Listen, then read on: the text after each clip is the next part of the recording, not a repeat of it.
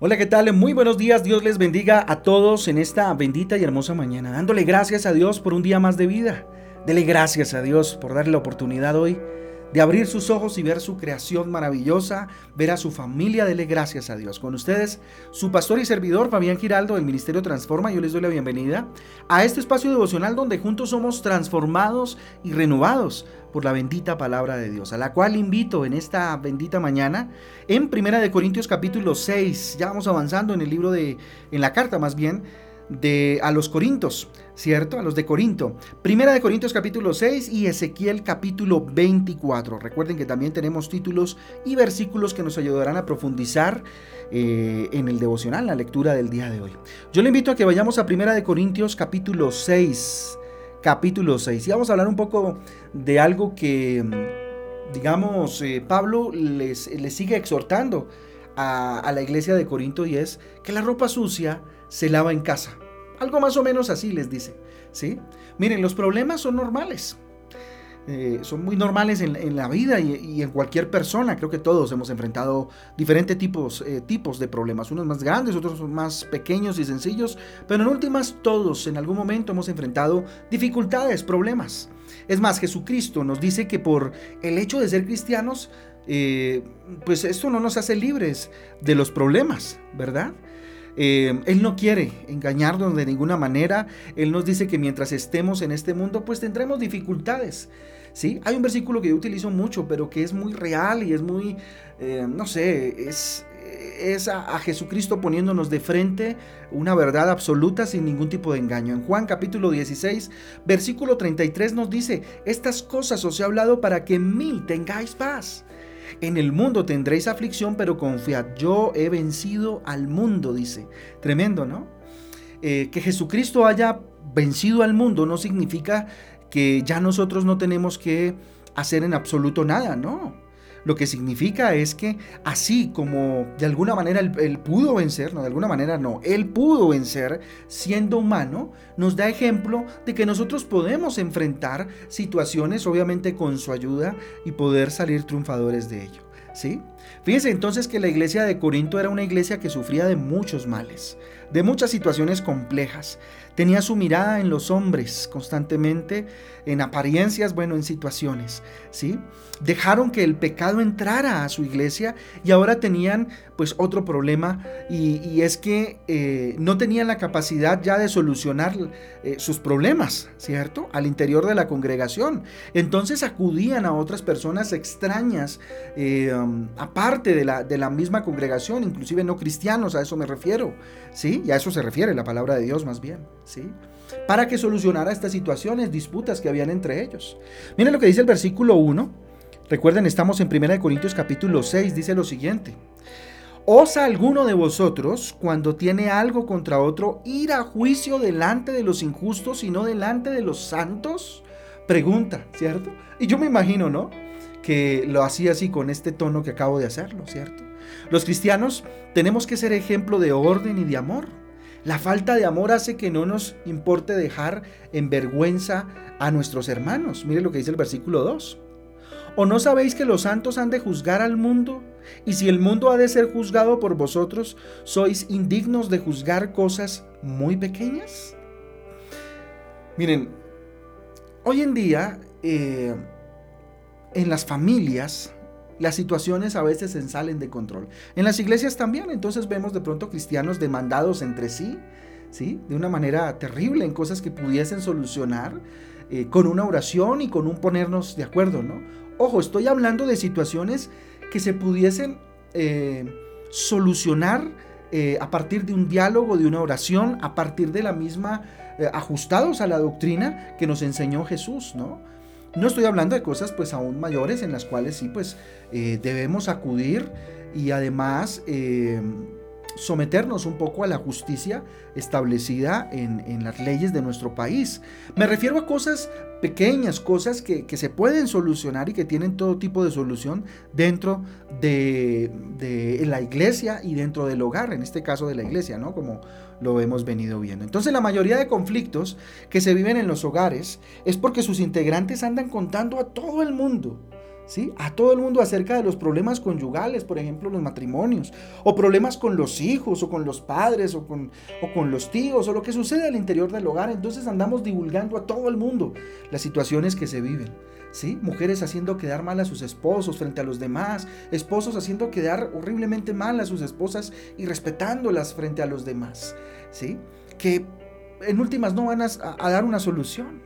Miren, la verdadera solución, definitivamente, eh, está eh, en, no tener pleitos, ¿sí? En procurar no tener ningún tipo de pleitos, ¿sí? Tenemos que aprender definitivamente a poner la otra mejilla, ¿sí? El tener pleitos, divisiones, contiendas, estoy hablando de peleas como tal, entre hermanos, entre familias, pues ya es un pecado. Mire lo que dice el versículo 7. Dice lo siguiente. Abro comillas, a ver. Así que por cierto,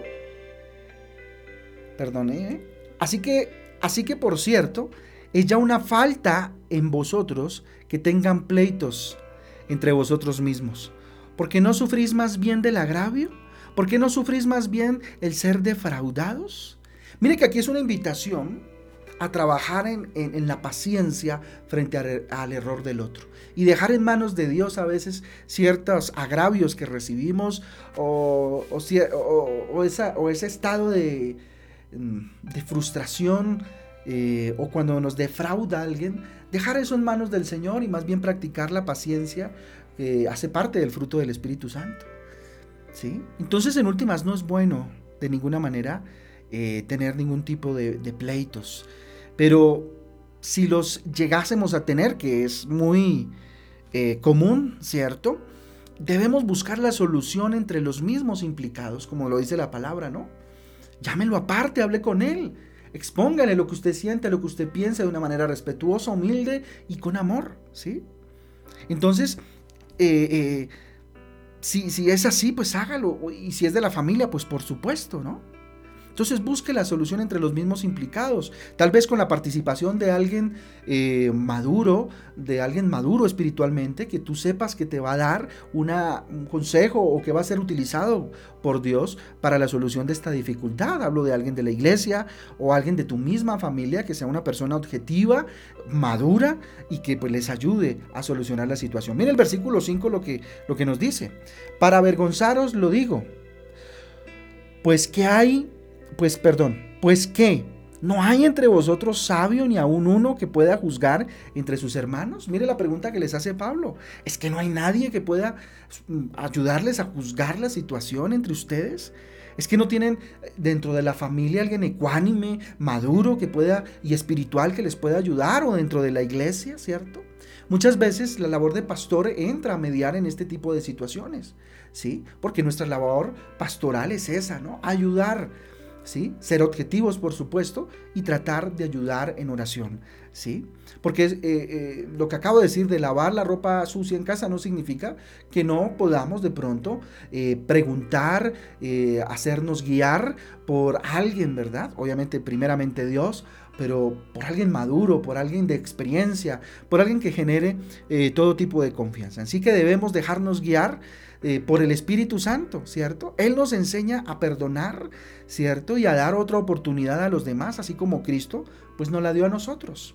El versículo 11 dice lo siguiente, y esto erais algunos, mas ya habéis sido lavados, ya habéis sido santificados, ya habéis sido justificados en el nombre del Señor Jesús y por el Espíritu de nuestro Dios. Les recuerda su identidad, les recuerda aquí a los de Corinto su identidad, quiénes son y quiénes eran, ¿cierto? Eso nos ayuda a la eh, resolución de conflictos dentro de nuestro hogar y dentro de la misma iglesia, ¿sí?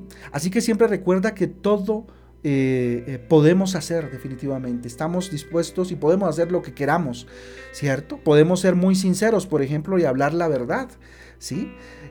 pero el ser sinceros no significa que tengamos que herir a los demás Eso se lo digo de pronto con todo amor y respeto a quienes de pronto dicen que no tienen pelos en la lengua para hablar. Y de verdad tal vez no tienen ni un solo pelito, ¿cierto? Pero parece que tuvieran cuchillos afiladísimos que hacen un daño tremendo, ¿sí? Miren lo que dice el versículo 12. Todas las cosas me son lícitas, mas no todas convienen. Todas las cosas me son lícitas, mas yo no me dejaré dominar de ninguna usted y yo tenemos la libertad de hacer lo que queramos, ¿cierto? Siempre y cuando esto de verdad eh, no me convenga, ¿es cierto? O daña al otro, ¿sí? Entonces, siempre recuerda esta, esta, palabra maravillosa de Dios. Todas las cosas me son lícitas, mas no todas me convienen, ¿sí? Miren, la ropa sucia se lava en casa. Si tienes problemas, tal vez en la iglesia, ¿cierto? No lo hagas saber a todo el mundo, no es necesario. De esta manera en lugar de acercar tal vez a las personas a la iglesia, lo único que vas a hacer es alejarlas, ¿cierto? Y, pues generar una incomodidad, ¿sí? Así que acércate a la persona con la cual tienes la dificultad, la situación. Si es tu pastor igual, si es tu pastora igual, acércate y háblale con toda libertad porque la palabra de Dios te respalda, ¿sí? Al menos para, para, para decir lo que sientes, ya ya que sea... Eh, esté bien o esté mal lo que estés pensando, pues eso ya el Señor mismo lo juzgará a partir de un tiempo de oración y de reconciliación con aquel con el cual guardas sus cositas. Lo mismo sucede en la familia. Si tienes un problema en tu casa, busca solucionarlo al interior de la misma, ¿sí? Muchas personas de afuera, en lugar de ayudarte, pues se alegrarán más bien de lo que de lo que está pasando en tu casa. Así que divulgarlo no es sano, no es sabio. Busca más bien una persona, insisto, unas personas, a, personas sabias de, tu iglesia, ¿cierto? A tu pastor eh, o a personas experimentadas, ancianos de la iglesia, diáconos de la iglesia, que tengan madurez, ¿cierto? O de tu casa, personas ecuánimes, como lo decía hace un momento, muy espirituales, ojalá, para solucionar este tipo de problemas. Y sobre todo, busca a Dios. Busca a Dios a través de la oración y la palabra, ¿cierto? Porque Él tiene la solución a tu problema y está en la palabra de Dios, ¿cierto? Entonces, pensando en esto, en este devocional tan bello, vamos a orar en esta mañana y le vamos a entregar a Dios esta área de nuestra vida, estas situaciones que pueden estar generando eh, resquemor en nuestra casa. Papito Santo, te damos gracias por tu palabra. Dios, tú siempre das en el clavo, tú siempre das en el blanco, Dios. Por eso, Señor, hoy levantamos nuestras manos, Padre Santo, y ponemos delante de tu altar cada problema y cada situación que se esté generando dentro de mi corazón. Dígale, Señor, enséñame, capacítanos, Dios, fórmanos, edifícanos, Dios, para poder, bendito Padre, eh, solucionar de la mejor manera cada una de las circunstancias, bendito Dios, que en nuestra vida se presentan. Dígale, Señor, aquí estoy, Señor. Por favor, ayúdame, Señor, a guardar silencio, a guardar prudencia, Padre Celestial, ante las diferentes circunstancias que se presentan en mi hogar y tal vez circunstancias que se presentan dentro de mi iglesia. Ayúdame, Señor, a ser prudente. Ayúdame a ser sabio, Papito Santo, sabia, para, bendito Padre, poder comunicar lo que siento, lo que pienso, Dios. Señor, si usted es de estos, dígale, Señor, eh, Tú sabes que yo no tengo filtros, Dios, que digo las cosas sinceramente. Bendito Padre, entiendo que eso en cierta parte está bien, papá, pero entiendo también que al no, Señor, eh, guardarme nada, puedo estar hiriendo a otros, Dios, más sensibles. Ayúdame, Padre Celestial, a entender que todas las cosas me son lícitas, mas no todas me convienen. Espíritu Santo, revísteme de prudencia, revísteme de paciencia y bendito Dios, lléname de ti cada día, Dios. Que cada problema, que cada situación, que cada ajuste que deba hacer, bendito Padre, al primero que acuda hacia ti, Señor, y que tú me guíes, bendito Dios, si es necesario que un tercero intervenga, papá, que sea alguien, bendito Dios, de ti, que sea alguien que tú envíes, Padre Santo, para ayudarme en esta situación, papá. Delante, Señor, de ti me quedo, papá, dígale, Señor, pongo delante de ti este día, esta semana, bendito Dios, la consagramos a ti, consagramos este día a ti, cada decisión y cada situación que voy a enfrentar, papá, en el nombre de Jesús y en el poder del Espíritu Santo de Dios. Amén y amén. Amén, amén familia del Devocional Transforma, un abrazo para todos. Dios me les guarde, que tengan un día extraordinario, lleno de bendición y nos escuchamos mañana en un nuevo devocional. Y a las 6 de la tarde mañana, día de ayuno, tendremos nuestro cierre de ayuno en eh, Transforma en Casa a las 6 de la tarde en Facebook como todos los miércoles. Un abrazo, Dios me les bendiga y me les guarde. Chao, chao.